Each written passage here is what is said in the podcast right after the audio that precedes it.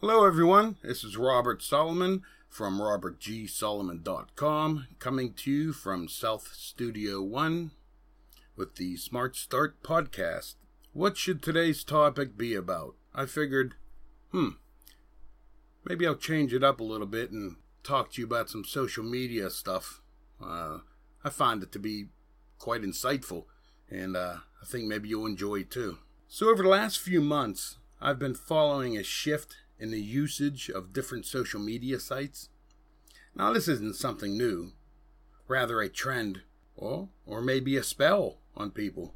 No, I think it's simpler than that. You see, with the material, with the mental breakdown of our society of self-motivated thinkers into self-doubting, non-decision-making drones, one would think, when, where, and how did people start going backwards? It's just my opinion, but that's what I see. Yeah, that sounds harsh. But if you really stopped and look around when you're out and about and examine your environments, you'll see most people can't even figure out what flavor ice cream they want without getting into a conflict with their boyfriend, girlfriend, or kids for that matter. Now, I will talk about, uh, I'll talk about this in another audio, because today is all about the shifted popularity of a very popular social site. Uh, I'm just going to cover it briefly, but you'll get the idea when I'm done, and you could do a little research on your own. But for more on this, and to get you going in the right direction with a business, or even if you have a business, get on my private email list. Head over to Robert G Solomon dot com forward slash email, and we'll get you started off right. So like I said, let's talk about the social media site Facebook. And I'm sure you have and still use Facebook. Everybody does. Maybe you use it for family stuff, you know, posting uh, baseball games or vacations. Or you might use it for your pottery club with a pottery group. Well, that's up to you. You can be versatile and do a bunch of different things with Facebook. You can create a couple Facebook fan pages, a business page, to sell your custom pottery. And have pottery classes, advertise those. So I'm just using pottery and pottery classes as an example. You can put any type of business or function in there you want and it'll still play out the same. But for the most part, the change in the type of audience in Facebook will most most likely won't affect our business here. And let me tell you why. Because that's where I'm going with uh, audience change in Facebook here in two thousand seventeen, late August. Let's say you do a gaming walkthrough video, which is a screen sharing. You play a video game like Half-Life. Uh, it's an older game, but it really changed the video game industry with the uh, Half-Life video engine. Okay, I used to play Half-Life and a couple others, and I did this exact thing. Would advertise it on Facebook and uh, get people over to YouTube. But anyway, you know, I mean, you could sell action figures or do reviews on the latest game tech.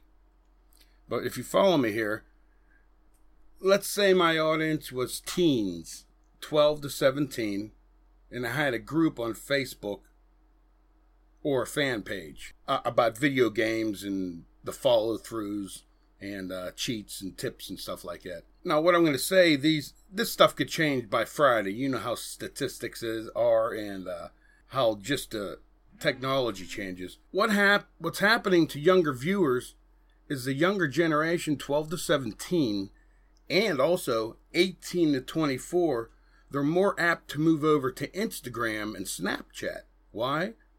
Because they're following the crowd, the action. So if this was your audience, don't fret. There's actually good news, and I'll let you know why.